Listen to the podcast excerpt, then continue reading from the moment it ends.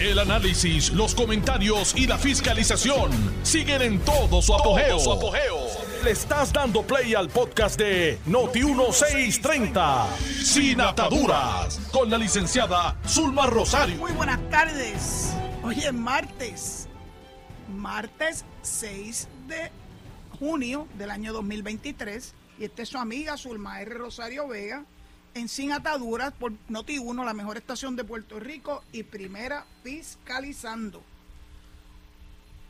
Aquí hay muchas cosas ocurriendo. A veces es difícil determinar qué es más importante que qué. Eh, si, los chismes eh, son los que tienen la atención de los medios o si son los problemas reales de Puerto Rico, pero siempre abordándolos dentro del contexto. Ya he llegado a la conclusión que muchos medios de comunicación en Puerto Rico eh, demuestran una gran bipolaridad. Me explico. Por un lado, enfocan las noticias en lo negativo. En estos días estuve leyendo eh, unas entrevistas que le hacen a la secretaria del Departamento de Transportación y Obras Públicas y llega eh, el, el titular es sin conocer su estado general. Y esto fue en el periódico Primera Hora, en el de ayer.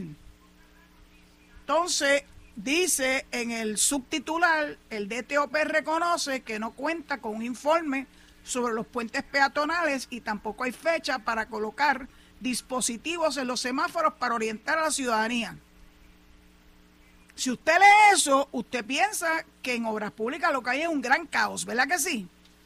Que los puentes peatonales no, no están en condiciones, que los que se tienen que construir no se están construyendo, que pero por otro lado hablen de que la gente no los usa, pues porque para especialmente a las personas mayores les resulta difícil subir las escaleras porque los puentes peatonales tienen que estar altos, porque si no se lo llevan enredado el primer camión que pase por debajo de ellos. Entonces, e, e, es una bipolaridad en la forma en que se presenta la noticia. Luego, entonces, hacen una encuesta. ¿Usted cree que Puerto Rico está preparado para X, Y o Z? Y claro que el pueblo va a decir, claro que no, que no estamos preparados. Sin embargo, hoy finalmente leo algo sensato y ese no lo pudieron sacar de, perspectiva, ¿verdad? Que dice que todos los municipios, esto fue en el periódico de ayer, primera hora también, todos los municipios cuentan con plan de mitigación de riesgo. Y en los pasados días, desde antes del primero de junio, cuando entra en vigor la temporada de los huracanes, estaban diciendo que no estaban preparados, que no estaban preparados, que no estaban preparados, que los huracanes nos van a partir por el medio, que no vamos a poder hacer nada, etcétera, etcétera, etcétera. Pero oíganse esto. El presidente de la Junta de Planificación, que mencionaron hace pocos minutos en la entrevista que le estaba haciendo Carmen Jovet a mi amigo Kenneth McClintock, hablaron de la Junta de Planificación pues el presidente de la Junta de Planificación, que responde al nombre de Julio Lazus, anunció que por primera vez, por primera vez, el 100% de los municipios en Puerto Rico cuentan con sus planes de mitigación de riesgo contra peligros naturales vigentes y aprobados por FEMA. Era una exigencia de FEMA. Así que por un lado dice que no están preparados, pero por otro lado el gobierno le recalca que sí están preparados y que están no solamente eh, preparados, sino que están aprobados esos planes por FEMA. que es quien desembolsa a los chavos cuando llegue el momento, verdad, de, lamentablemente de la reconstrucción? El plan de mitigación es el documento que analiza de manera específica los riesgos actuales y potenciales que podría afectar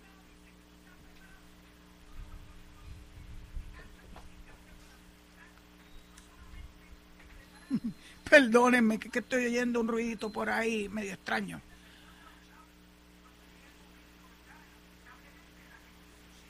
que podría afectar a los riesgos actuales y potenciales, que podría afectar a cada municipio y sus necesidades individuales, incluyendo las medidas para reducir o mitigar esos riesgos. El tipo de estrategias dependerá de las necesidades de cada comunidad. ¿eh? Ya vamos yendo más al micromanagement. Como parte del proceso ante FEMA para poder, dice aplicar, para poder solicitar, aplicar es un anglicismo, para poder solicitar a fondos para proyectos y acciones que protejan la vida y propiedad, la ley de mitigación de desastres del año 2000 requiere que cada municipio cuente con un plan aprobado y adoptado para recibir financiamiento federal a través de subvenciones para mitigación de peligros, mitigación previa al desastre y asistencia para mitigar inundaciones. Con su plan vigente, cada municipio mantiene la, elegibilidad para acceder a los fondos de mitigación de programas federales en situaciones de desastre. Además, los planes tienen como objetivo eh, adicional aumentar la concienciación, pues claro, importantísimo, pública y la educación, así como mantener el cumplimiento de los requisitos locales, estatales y federales. Pero el problema con la prensa en términos generales es que para vender el periódico, para vender la noticia, tienen que entonces sacarla de proporción y decir que no estamos preparados. Y entonces, acto seguido, como dije hace unos minutos, lo próximo que viene es una encuesta preguntándole a Puerto Rico si estamos preparados. Pero hombre, si la proyección ha sido de que no estamos preparados. ¿Qué ustedes pueden esperar que el público conteste? Ah, pero esta noticia que la pusieron en un recuadrito, no como una noticia ¿verdad? principal en el periódico, demuestra todo lo contrario. Pues sí, están preparados los municipios, porque tienen que estarlo, porque si no, no hay chavito para cuando llegue el momento de pedirle al gobierno federal que desembolse para trabajar con los desastres que deja eh, un huracán o un terremoto o lo que sea. La Junta de Planificación, siguió diciendo su presidente, trabaja para que cada municipio planifique, organice y programe las acciones de mitigación contra peligros naturales para poder reducir las pérdidas de vida y propiedad como resultado de un evento natural. La preparación y la respuesta ante cualquier evento de peligro es una herramienta de planificación para la resiliencia de las comunidades. Pues entonces, ¿están preparados los municipios? Claro que están preparados no les queda de otra porque tuvieron que sentarse a hacer el plan y tuvieron que hacerlo de forma tal, bien hecho, bien fundamentado, para que pudiera acceso, para que pudiera cumplir con la ley, para que pudiera cumplir con las exigencias del gobierno federal. Así que cuando un municipio le venga con la guasimilla de que no tiene, que eso depende del gobierno central, como oí una entrevista que le hicieron al alcalde, al alcalde de San Sebastián, eh, no, no perdona, no fue alcalde de San Sebastián. Al de San Sebastián, por el contrario, mi amigo Javier dijo, no, yo reconozco que nosotros hemos tenido el municipio preparado y no necesitamos del gobierno central para poder hacer lo que nos corresponde hacer. Más sin embargo, oigo al de Comerío hoy, a Josian Santiago, decir que no están preparados porque X, Y o Z que le corresponde al gobierno central. Perdóneme, alcalde. Si usted cumplió, dice el de la Junta de Planificación, que todos los 100% de los municipios cumplieron, usted sabe qué es lo que el municipio tiene que hacer. Porque si los cogen con los calzones abajo y tienen que entonces reclamarle a FEMA dinero por desastres que haya ocurrido en su municipio y usted no cumplió con su plan de mitigación, ¿sabe una cosa? Nacarile del Oriente y la culpa no va a ser del gobierno central, va a ser suya, señor alcalde es su responsabilidad. Aquí estamos acostumbrados a escucharlo decir, no, eso le corresponde al gobierno central. Ah, que no nos dan chavo. Pues miren, parece que sí que va a haber chavo. Ahora paso al próximo, al próximo tema, el presupuesto. El presupuesto siempre es un issue en este momento, en estos momentos del año. ¿Por qué? El presupuesto tiene que estar aprobado no más tarde del 30 de este mes, porque el primero de julio entra en vigor un nuevo presupuesto para el nuevo año fiscal. Sería el año fiscal 2023-2024. Pero entonces, ¿qué nos dice el nuevo día hoy con relación al presupuesto? A que la Cámara y su el presidente de la Comisión de Hacienda es alguien que yo verdaderamente admiro y quiero, que es Jesús Santa. Dice que sí, que ellos ya discutieron con la Junta de Control Fiscal las propuestas para el uso de ese 50% de un fondo de 300 millones de uso no definido que aparece en el plan fiscal certificado. Ok, la mitad de 300 es 150, 150 millones. ¿Para qué? Parte de esos 150 millones, estos son las expresiones de Jesús Santa. serían distribuidos entre la Universidad de Puerto Rico, a saber 58 millones, para financiamiento de los servicios esenciales de los municipios, 80 millones, y 20 millones para honrar los aumentos salariales concedidos a empleados gubernamentales que están por debajo de la paga mínima. Es un presupuesto amplio, sigue diciendo Santa, pero la realidad es que hay mucho dinero comprometido para el pago de las pensiones, hay destinados 2 mil millones de dólares. Eso no entra en esta en esto que estamos hablando de esos 150 millones. Ya los 2 mil millones están comprometidos. Y los aumentos salariales halan una gran cantidad de dinero. By the way, el presupuesto propuesto para eh, global para Puerto Rico para el próximo año fiscal es de 12.700 millones. Tienen que aprobarlo ya si ya hicieron el ejercicio de buscar la aprobación de la Junta de Control Fiscal, que nos ponen ese tipo de trancadilla porque somos una chava colonia, porque eso no le pasa a ningún estado de los Estados Unidos, pues la Junta de Control Fiscal es la que tiene la sartén agarra por el mango y el mango también. Así que tienen que ir allí de rodillas a pedirle a la Junta que aprueben el presupuesto. No importa lo que diga la legislatura, no importa lo que diga el gobernador. Bueno, pues ese, nos metimos en este lío nosotros mismitos nosotros mismitos nos metimos en este lío. Así que, bueno, ¿qué pasa con la reforma contributiva? El gobernador está exigiendo que acaben de actuar. Y hubo unas expresiones de él en el periódico de hoy que el gobernador dice, bueno, por un lado, la Comisión de Hacienda de Jesús Santa reconoce que ellos están listos para aprobar la reforma contributiva, pero que no están seguros que el Senado lo vaya a poder hacer en tiempo y que van a tener que esperar para una reforma contributiva hasta la próxima sesión, que es en agosto. Ustedes entienden dónde están las prioridades de esta gente. Vengo diciendo desde que yo comencé este programa en enero del 2021 que la legislatura se ha dedicado, y cada día lo corroboro más, a obstaculizar y a no hacer su trabajo. Entre ellos la reforma contributiva que tiene un impacto enorme para el individuo, porque las tasas contributivas de Puerto Rico son de las más altas en la nación americana. Eso cuando la gente viene con, la, con el cuento de que cuando nos den la estadía nos van a partir por el medio, miren, señores, dejen eso. Nos está partiendo por el medio las contribuciones de la colonia.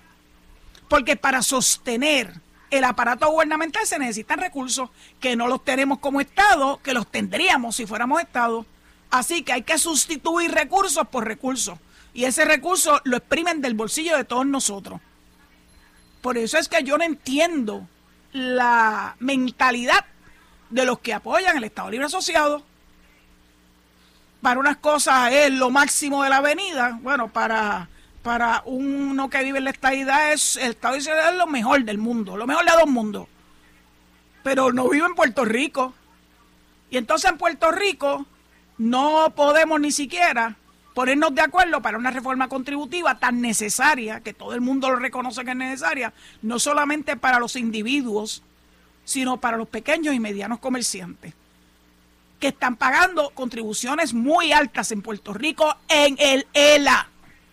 Qué bueno es el ELA, José Luis Dalmau. Mientras no tengamos la estadidad, vamos a seguirles tostuzando a la gente con las contribuciones del ELA.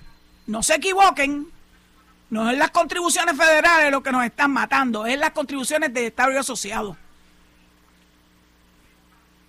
Entonces, por un lado, es que se cantan y se lloran. Es una cosa verdaderamente, por eso es que les digo que es una bipolaridad de la prensa. Están dándole loas a un proyecto de crear un distrito especial boricua, Puerto Rico Town, como Chinatown, Puerto Rico Town en Chicago.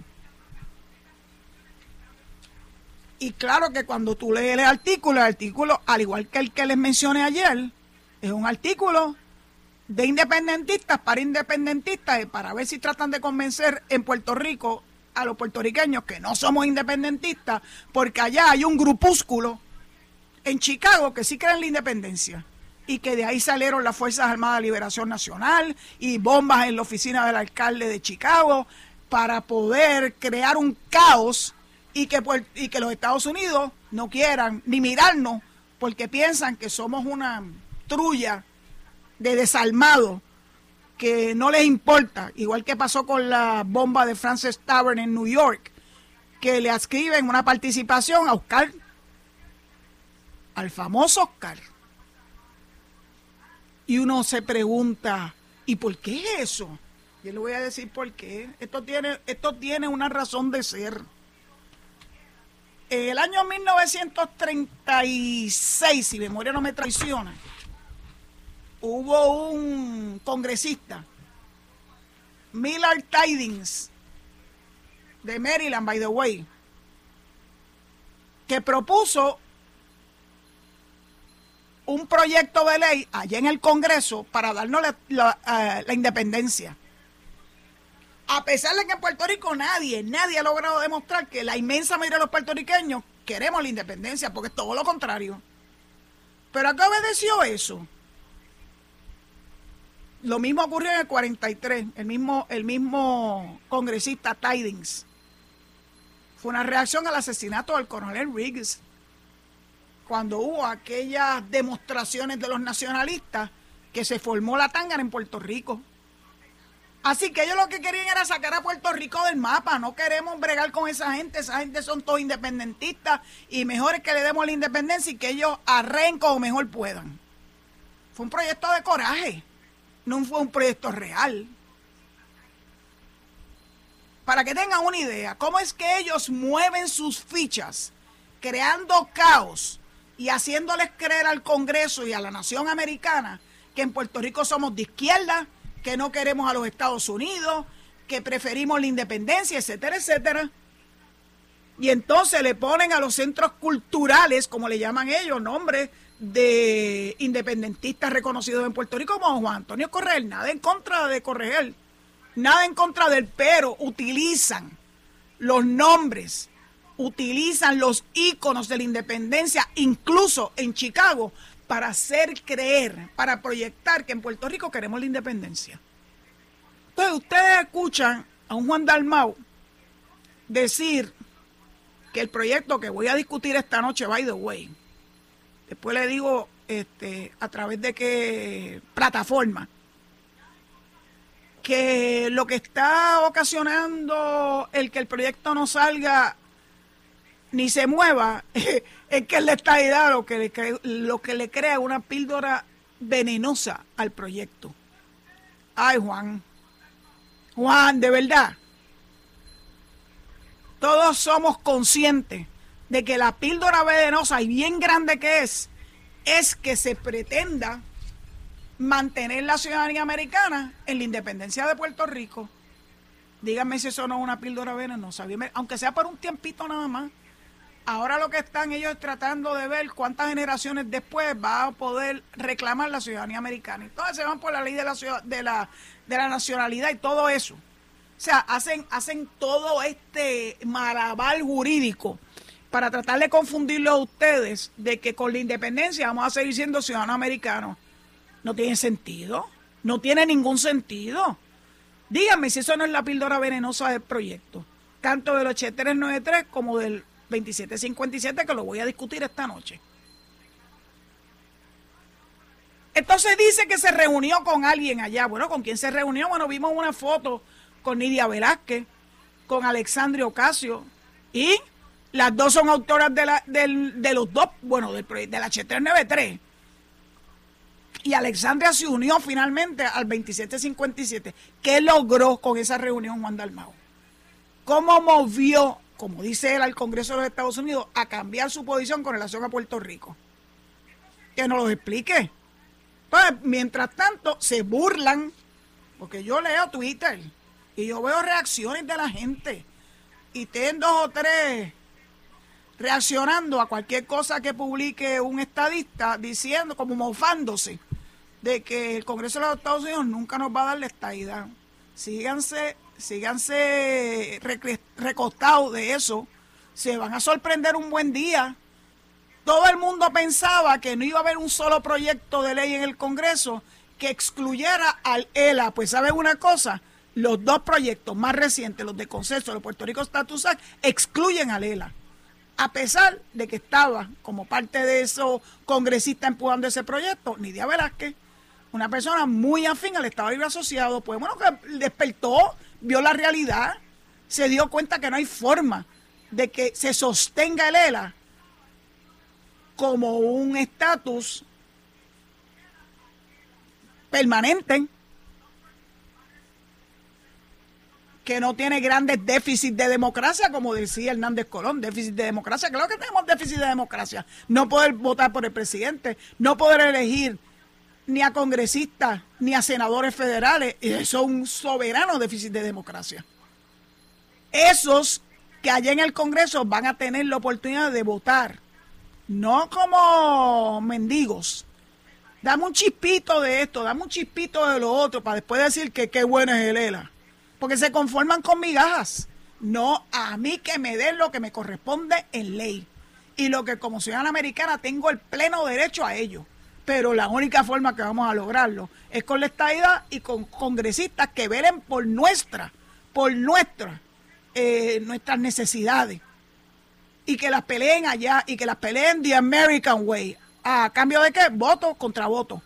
Así es como funciona esto. Eso yo lo aprendí desde mi primer año como estudiante de ciencias políticas en Notre Dame of Maryland University. Así lo entendí yo a la soltar. Que no hay nada malo. I'll scratch your back and you'll scratch mine, se llama eso. Yo te ofrezco mi voto para un proyecto que es para ti importante, a cambio de que tú me des el apoyo de tu voto con un proyecto que es importante para mis constituyentes. Nada malo con eso. Pero lamentablemente aquí quieren hacerle creer ustedes que estamos en una mejor posición como colonia, que tenemos que aguantarnos o la imposición de una, una Junta de Control Fiscal, que tenemos que aguantarnos que el Tribunal Supremo nos vapule de los Estados Unidos nos digan que somos una colonia, que todavía se mantiene en Puerto Rico ese estatus extraño que crearon los casos insulares a principios del siglo XX de un territorio no incorporado.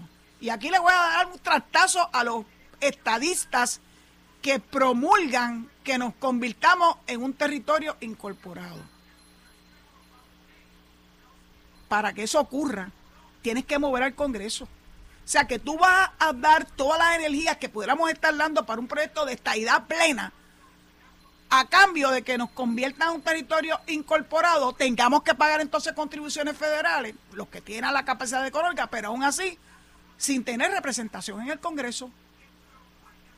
Lo único que nos van a dar es el voto al presidente. Yo no me satisfago con eso.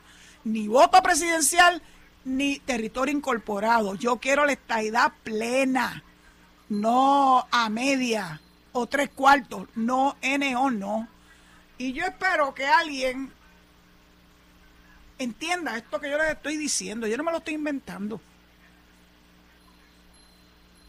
Llevo años estudiando esto, años.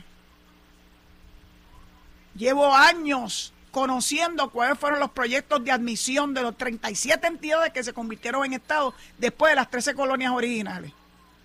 Y todavía hay gente que piensa que pueden decirnos cómo es que funciona esto. Mire, eso ya está escrito. Nadie se está inventando la rueda.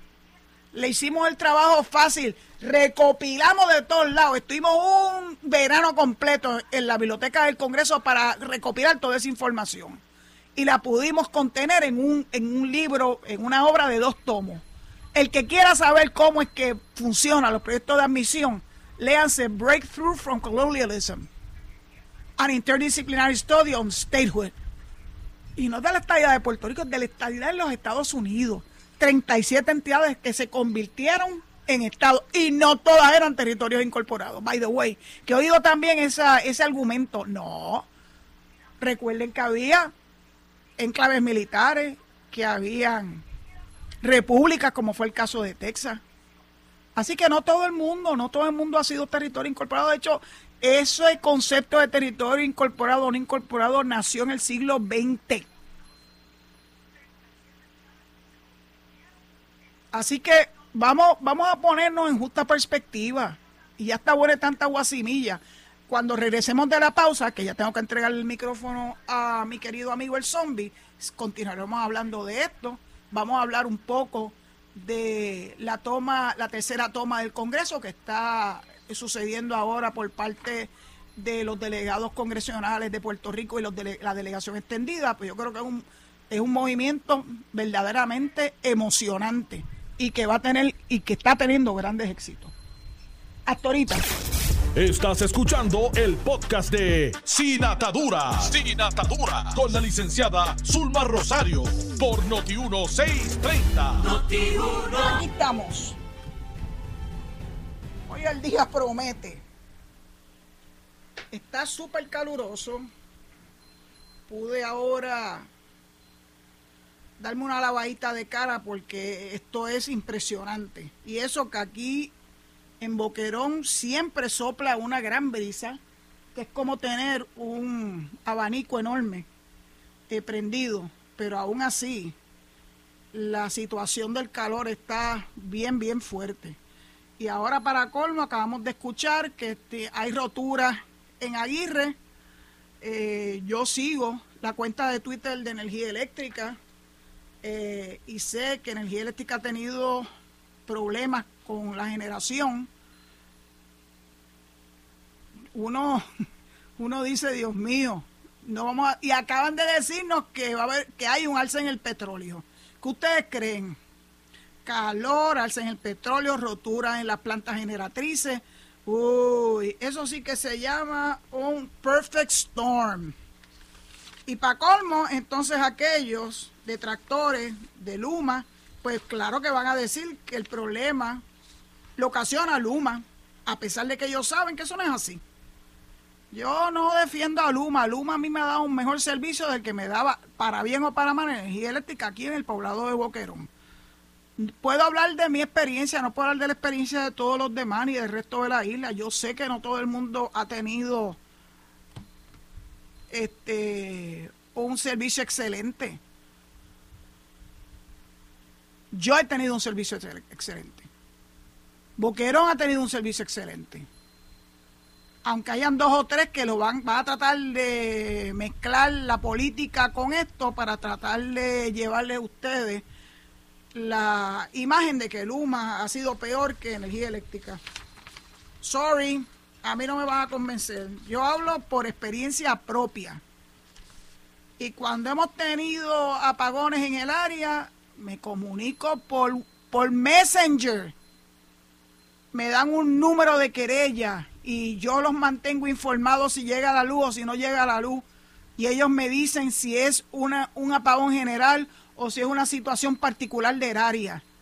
Nunca antes he tenido yo una mayor información de los que me suplen y a los que les pago la energía eléctrica que ahora. Bueno, y, y ahora entra en cuestión de menos, de menos de un mes genera. Pero me dio una gran alegría enterarme que genera acaba de contratar a alguien que yo admiro, aprecio, que se llama Carlos Cases. A Carlos Cases lo conocí yo cuando dirigía, era el Special Agent in Charge del FBI en Puerto Rico. Un hombre, un hombre eh, muy serio, pero a la misma vez con un gran sentido del humor. Eh, cuando hacían arrestos de personas prominentes, eh, sacaba alguna frase eh, lapidaria, eh, llevándole un mensaje de que no podían seguir jugando con el pueblo de Puerto Rico y cometiendo actos de corrupción. Jamás olvidaré a Carlos Cáceres, le deseo mucho éxito como jefe de seguridad de Genera empieza, por lo menos genera, empieza a suplirnos la generación que ahora hace energía eléctrica a partir del primero de julio, así que estamos en menos de un mes. Recuerdo, salvo que haya habido algún cambio, que quien está a cargo de la seguridad en Luma es Michelle Hernández de Freire, la ex superintendente de la policía. Otra persona verdaderamente con los galones para hacer ese tipo de trabajo y bueno, yo creo que Puerto Rico va a ir viendo una mejoría sustancial en su sistema eléctrico en general. yo tengo mucha esperanza en ello. Bueno, hay un issue que yo quiero compartir con ustedes. Hablé de ello ayer, pero hoy, el nuevo día, que los está cargando, le dedica una página completa al Puerto Rico Town en Chicago, porque quieren imitar los Chinatowns que hay en los diferentes ciudades en los Estados Unidos.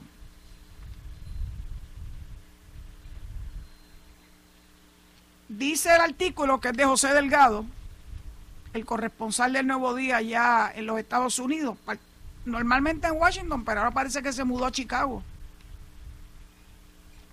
que dice que mediante legislación, me tengo que cambiar los espejuelos porque estoy utilizando los espejuelos incorrectos.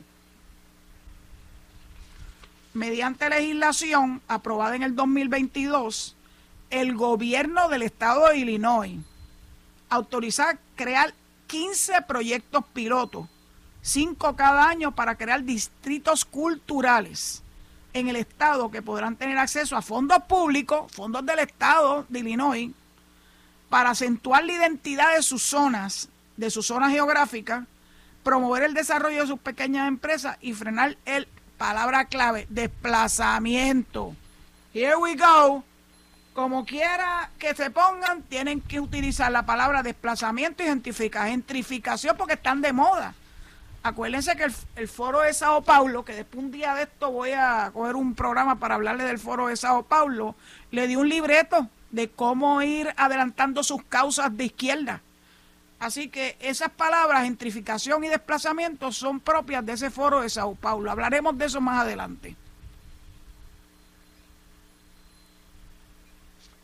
El FCCR el Cultural Center, porque se llama en inglés, whether you like it or not, de Puerto Rico, aspira a ser uno de esos proyectos pilotos.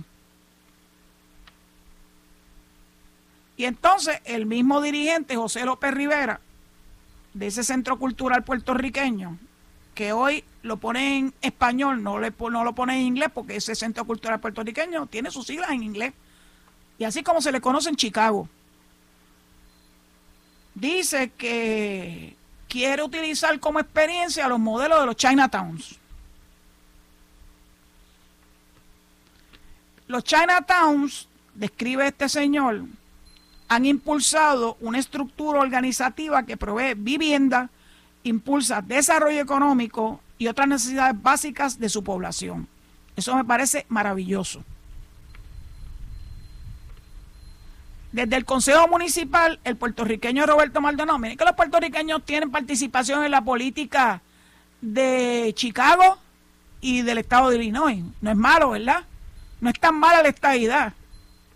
A quien representó al barrio, impulsó la resolución que exhortó al estado de Illinois a crear una especie de santuario cultural. Qué bonita palabra, santuario cultural por medio del cual la comunidad fortaleciera su identidad, ajá, la identidad boricua. O si boricua, y ustedes saben, para que tú lo que tú lo veas.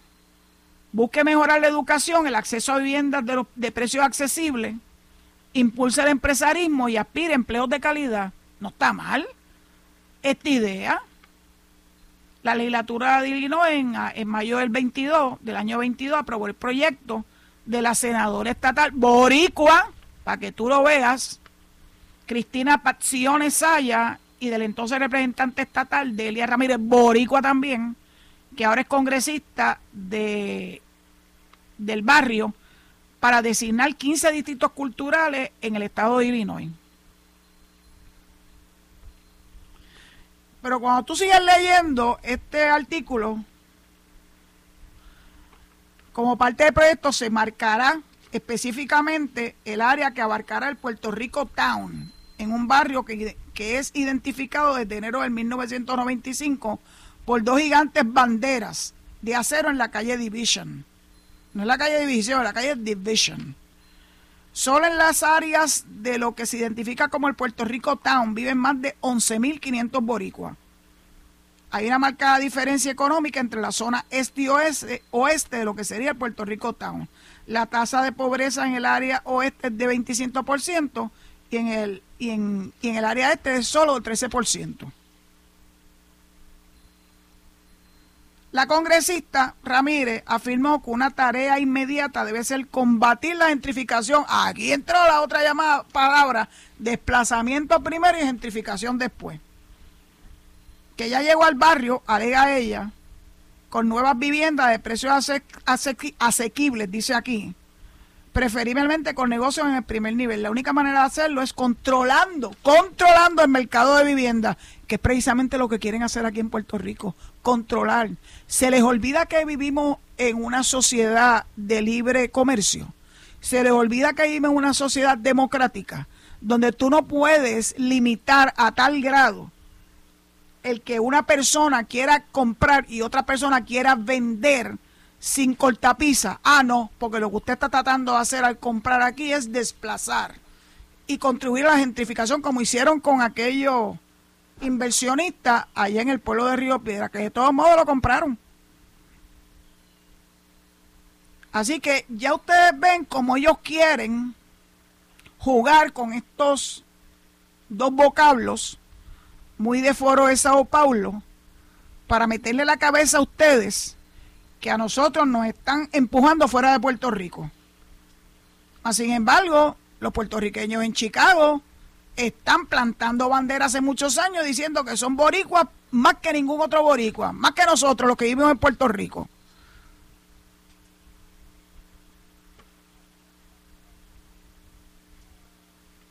El problema que tiene esta gente es que se le ve clarito el refajo. Ensalzar la independencia, promover la independencia en el estado de Illinois, particularmente en la ciudad de Chicago, para tratar de proyectar que los puertorriqueños somos independentistas. Tiene un gran y un serio problema. Salvo, creo que en la década de los 40, el Partido Independentista tuvo su mejor momento electoral nunca han podido el partido sobrepasar el 3%. Juan Dalmao se tiró una maroma en las elecciones del 2020 ensalzando su figura y olvidándose de su ideología independentista para traer voto. Y mira, en efecto, tuvo éxito. Por, e, por ahí es que va lo de la coaligación de candidaturas pero siempre él es en la figura principal, Juan Dalmao. Así que allá el Movimiento de Victoria Ciudadana que se come ese cuento y que le preste sus votos y pierda su identidad como partido y pierda los fondos de la Comisión Estatal de Elecciones y pierda muchísimas cosas a cambio de ensalzar la figura de Juan Dalmao. Allá ellos, nada que ver con nosotros los estadistas. Nosotros los estadistas estamos más que claros. Como aquí nadie hace nada, en el vocero de ayer lunes, por eso es que le digo que la prensa está bipolar. Este fue uno de los titulares principales en el vocero. Adelantan trabajo para mitigar inundaciones. Esto es un artículo de Istra Pacheco, que dice que uno de los riesgos más grandes que enfrenta una persona dentro o fuera de la casa es estar en un área propensa inundaciones. La fuerza avasalladora del agua y la rapidez con la que se acumulan las áreas de poco drenaje han provocado muertes, daño a la propiedad y pérdidas al entorno que pueden considerarse incalculables. La cantidad de quebradas y cuerpos de aguas tributarios de los principales ríos de Puerto Rico es amplia. en muchas ocasiones las construcciones aledañas han tenido efectos adversos al evitar que el agua siga su curso. También se han eliminado áreas que ayudan a mitigar las inundaciones. Y entonces, adivina quién va a salvarnos. Uh, no es el chavo, no es el Chapulín Colorado, es el Cuerpo de Ingenieros de los Estados Unidos. Trabaja 18 proyectos, el Cuerpo de Ingenieros de los Estados Unidos, sí. 18 proyectos para mejorar la infraestructura que afecta a los distintos cuerpos de agua en la isla, de los cuales hay tres que son fundamentales el río Puerto Nuevo, que lo conocemos muy bien, el río La Plata, que también lo conocemos muy bien, y el río Grande de Arecibo. A estos le llaman los Big Three. El vocero hizo un recorrido por varios de los proyectos para entender las causas que hacen necesarios los trabajos, la planificación, incluyendo los cambios que no son visibles, y dar una mirada al pasado, presente y futuro de estas obras que deben mitigar el efecto de los ríos, particularmente ante el cambio climático. Los proyectos de mitigación de inundaciones no empezaron ayer, llevan años en eso. Yo recuerdo particularmente uno de los más grandes, es el del río Puerto Nuevo. Las antiguas instalaciones del vertedero de San Juan, cuando ustedes una vueltita por allí, miren, los trabajos son bien visibles eh, que es una forma de canalizar el río Puerto Nuevo, que causaba unas grandes, grandes inundaciones en la urbanización del mismo nombre, especialmente Puerto Nuevo, Puerto Nuevo Norte.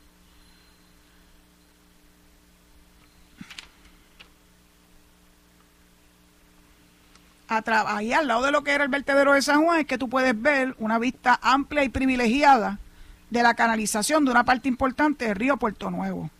Este proyecto comenzó a gestarse hace 37 años. Believe me, it's true. Y solo se había logrado adelantar entre un 20 y un 30% del total de los trabajos que hacen falta. Es complicado. Es un proyecto bien complicado. Esto no es tirar tres bloques y poner una pared de cemento. No es tan fácil como la gente cree. En el 2018 cuando el Congreso aprobó la ley bipartita de infraestructura, se autorizó que el cuerpo de ingenieros realizara las obras con un 100% de fondos federales. Here we go again. Qué bueno es el ELA, ¿verdad? 100% de fondos federales. Porque fue una determinación del Congreso, igual que fue una determinación del Congreso imponerlo la Junta de Control Fiscal. Así que estamos a la merced de lo que decide el Congreso. Pero qué bueno que esto fue positivo. 100% de las obras con fondos federales sin necesitar inversión estatal, que era parte de lo que lo retrasaba porque no había para parear los fondos. Eso ha permitido acelerar muchos proyectos. Esto incluye nuevos avances en el río Piedras, que es el proyecto principal, y los cauces tributarios como las quebradas Margarita, Josefina y Doña Ana. Yo que viví en Villanevares, puedo hablarle de esos tres este, quebradas incluye el arreglo o sustitución de 20 puentes. Algunos de gran tamaño, como el de la PR22, cercano a Plaza Las Américas, y puentes pequeños que cruzan calles residenciales. En total, los fondos autorizados para el proyecto del río Puerto Nuevo son 1.6 billones con B, o sea, 1.600 millones. Con todo, aunque la inflación puede ser un poco más, con la inflación, esa es la cantidad oficial que está garantizada y autorizada, digo, el gerente del proyecto. ¿Van entendiendo? Porque por más que hagan todos estos shows, los diásporos, para convertir a Puerto Rico en una nación independiente, no van a tener éxito. Porque la gente lo ve y lo vive. Ahora mismo en estos días se está autorizando una cantidad enorme de fondos para las familias cuyos hijos son eh, usuarios de los comedores escolares.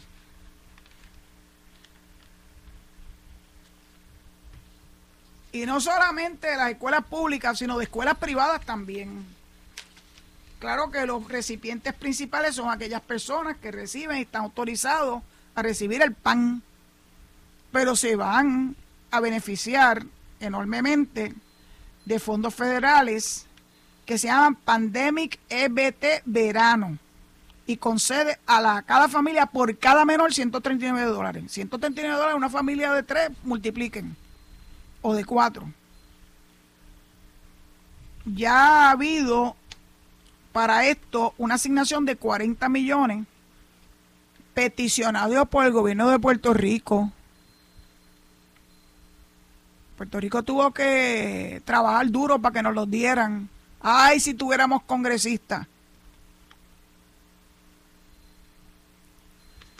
Desde febrero, dice el gobernador, desde febrero del 2021, hemos desembolsado más de 1.100 millones para apoyar la asistencia nutricional de nuestros menores participantes del sistema público de enseñanza, así como de instituciones privadas o sin fines de lucro o, a base, o de base de fe. Más de 700 mil personas que componen las familias de estos menores han recibido el impacto positivo social y salubrista que representa el acceso a alimentos.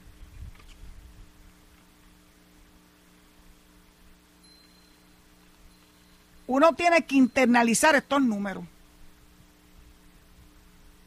Porque yo que muy pocas veces en mi vida he visto un billete de 100, imagínense, si tengo que internalizar estas sumas tan enormes de fondos federales que hemos ido accediendo, no gracias a Lela, no, están equivocados, gracias a nuestra ciudadanía americana, porque no pueden darse el lujo de discriminar con los ciudadanos americanos que vivimos en Puerto Rico, pero si fuéramos Estado, otro cantar sería. No tendríamos que estar con esto, con esta pediera, dame lo que sobre en la mesa para por lo menos disfrutar un chispito de ella. Y entonces, antes de terminar este programa, quiero traerlos a su consideración algo que me impactó mucho. Lo que está pasando al otro lado del globo. En Afganistán, envenenaron 82 niñas, niñas, féminas en las escuelas. Eso ocurrió en dos colegios en Afganistán y fueron trasladadas al hospital. En un momento en que la educación secundaria y superior femenina está prohibida por los talibanes. A la misma vez que está ocurriendo esto en Afganistán, Malala Yousafzai, hace varios años, que fue recipendiaria del Premio Nobel de la Paz, fue víctima de un atentado mientras iba en el autobús hacia la escuela. Porque esta gente no creen en que las mujeres puedan hacer nada que no sea parir muchachos y estar en la casa y cubrirse el rostro. En Irán, que es otro que tal baila, dos periodistas que tuvieron los osadía de hacer lo que no estamos acostumbrados, reportar. La muerte de Masa Amini. Esa joven fue asesinada por turbas en Irán porque no estaba poniéndose el velo de forma correcta, el velo que cubría su cara. Así que hay dos reporteros, dos periodistas que cubrieron esta, esta terrible muerte, este asesinato, están siendo juzgados a puerta cerrada, no lo que estamos tan acostumbrados hasta que transmitan los procesos judiciales, esto es a puerta cerrada. Y si son hallados culpables, que es altamente probable, se exponen a la pena de muerte. Esto hay que decirlo porque Puerto Rico no lo vivimos muchas veces en esta, en esta